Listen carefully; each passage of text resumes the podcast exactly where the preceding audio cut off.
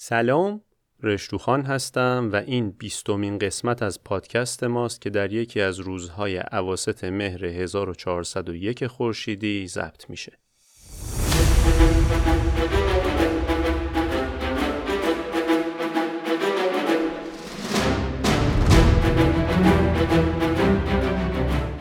امروز می‌خوام یک رشته توییت درباره انقلاب تونس براتون بخونم اما لازم پیش از آغاز یه توضیح اضافه هم بدم. این روزا کشور ما شرایط خوبی نداره و مردم زیادی برای مبارزه با ظلم از هر راهی در حال اعتراض هستند. اتفاقات عجیب و غریب زیادی هم افتاده که ما متاسفانه در اینجا فرصت پرداختن بهش رو نداریم اما به عنوان جزی از مردم وظیفه خودمون می‌دونیم که توی این حرکت نقشمون رو به خوبی و درستی اجرا کنیم برخلاف خیلیا که معتقد هستند چون سیاسی نیستند نباید وارد این مسائل بشن ما باور داریم که در حال حاضر روزمره هممون با سیاست گره خورده و اگر ما هم نریم سمتش دیر یا زود سیاست گریبانمون رو خواهد گرفت. از اونجا که کار ما تولید پادکست و محتوای صوتیه تلاش می‌کنیم تا جای ممکن از همین ابزار برای کمک به مردم استفاده کنیم. در همین راستا حس کردیم شاید این رشته توییت در این روزها بتونه برای هممون روشنگر و آگاهی بخش باشه. پس بپردازیم به اصل مطلب. این رشتو یا رشته توییت رو کاربر امیر خادم در دوازده مهر 1401 خورشیدی برابر با 4 اکتبر 2022 میلادی نوشته. لینک متن رشتو رو هم تو توضیحات پادکست گذاشتیم. البته شاید برخی از شما این کاربر رو به واسطه پادکست بینظیرش به نام فردوسی خانی بشناسید. با هم بشنویم.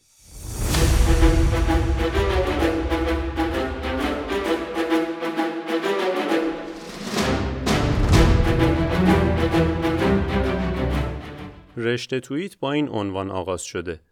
بحث درباره انقلاب تونس و شباهت و تفاوت با وضع ایران فعلی.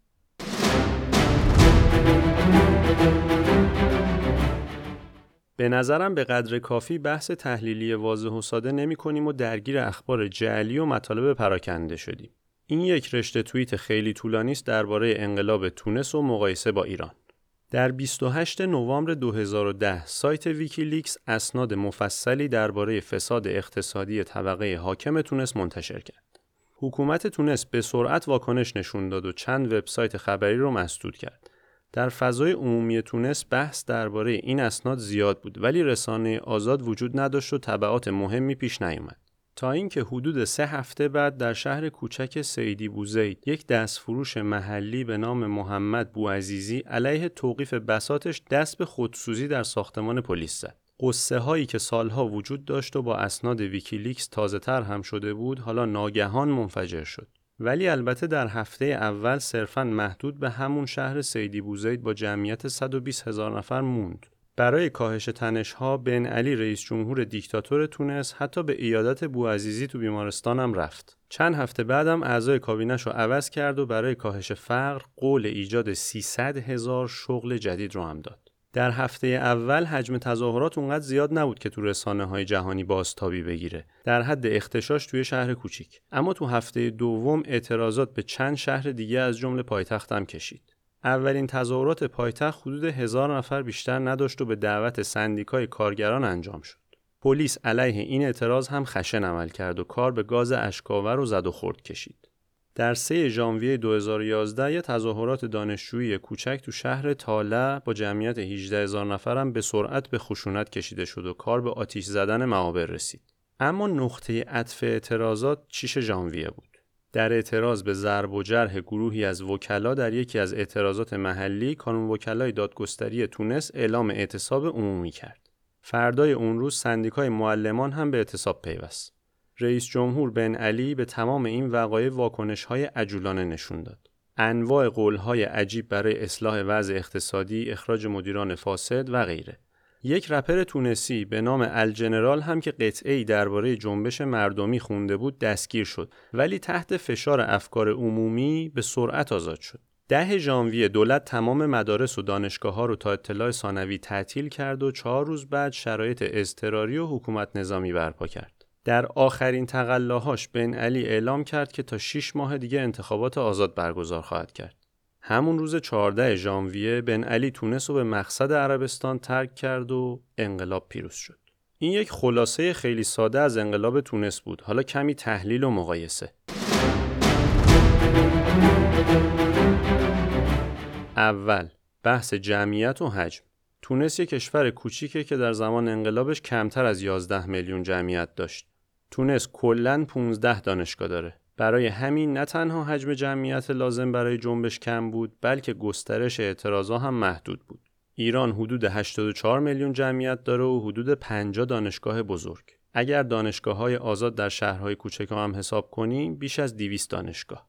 بنابراین رشد اعتراضات در ایران در قیاس با انقلاب تونس بسیار سریعتره.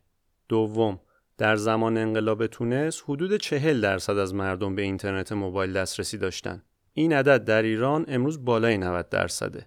اما این یک تیغ دولبه هم هست. چون با گسترش دسترسی به اینترنت حکومت ها هم در کارهایی مثل نفوذ در شبکه های مجازی و فیلترینگ قوی تر شدن. در تونس اون زمان همه به فیسبوک و توییتر دسترسی نداشتند ولی در عوض اخبار جعلی و حسابهای مخفی حکومتی هم حضور زیادی نداشتند. سوم واکنش دولت تونس و شخص بن علی بسیار آشفته و شتاب زده بود. بن علی تلاش کرد همزمان شورش ها رو خفه کنه و با دادن وعده های تو خالی جمعیت رو هم آروم کنه ولی همون وعده ها مردم رو خشمگین تر و مصمم تر کرد.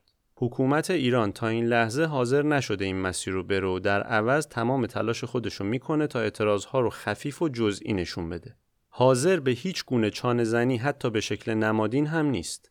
چهارم در تونس تشکل‌های اجتماعی زیادی وجود نداشت ولی همون تک و توک سندیکاهای مختصر تا زمانی که وارد فضای سیاسی نمی‌شدن اجازه فعالیت داشتند.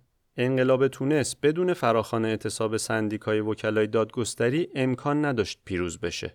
در ایران قضیه کاملا برعکسه. طی این چهل سال سابقه فعالیت های ارگانی بسیار زیاده اما به ازای هر ارگان غیر دولتی یک یا چند گروه حکومتی هم وجود دارن که مثل اختاپوس در همه زمینه حضور دارن. برای همین دعوت های تشکل های سنفی اون تاثیر ناگهانی رو نداره. کما اینکه بسیاری از این تشکلها به دلیل مبارزات سنفی و اقتصادی در دهه گذشته بسیار سرخورده و نحیف شدند و تحت فشار امنیتی بالایی هم هستند. به علاوه تشکلهای سنفی در کشور وسیع مثل ایران توان بسیج جمعی بزرگ ندارند. پنجم ایران شهرهای بزرگ زیادی با جمعیت بالای یک میلیون داره که کلا شکل اعتراضات رو عوض می‌کنه. برخلاف تونس که فقط همون پایتخت ابر شهر حساب می‌شد. موفقیت محدود و نسبی اعتراضاتی که تا الان تو ایران شده مدیون حجم بزرگ شهرهاست. اعتراضات شهری می‌تونه هم فرسایشی و کم هزینه باشه مثل شعار دادن از بالکنها و هم به سرعت گسترده و انفجاری شه. اما از اون طرف حکومت ایران حداقل یک دهه است که ساختار شهرها رو برای این گونه اعتراضات تغییر داده. مثلا همین که تمام دانشگاه های بزرگ محیط محصور دارن یا وجود خطوط بیارتی در شرق تا غرب و شمال به جنوب تهران. ششم تونس یک ارگان واحد برای مبارزه با اختشاشات داشت و اونم پلیس بود. فقط تو روزهای آخر بعد از تعطیلی مدارس و دانشگاه ها از نیروی ارتش هم استفاده کرد و اونم کلا کمتر از یک هفته شد.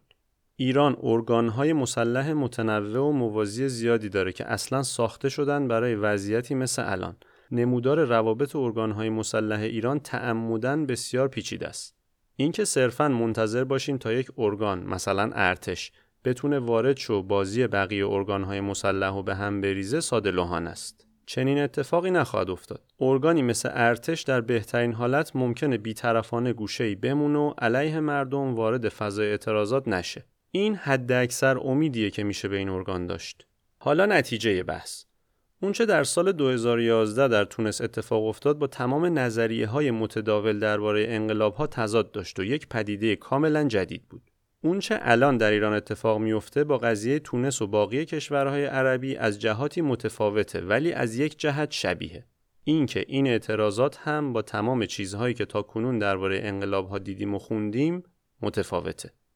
سخنم با دوستان هموطن امیدوار و خشمگین. صبور باشید. مقایسه های دم دستی با بقیه دنیا رو زیاد جدی نگیرید. منتظر اخبار خارق‌العاده نباشید. این مسیر متاسفانه خشونت و خون زیاد داره و راه میانبر هم نداره. صبر می‌خواد. صبر و امید.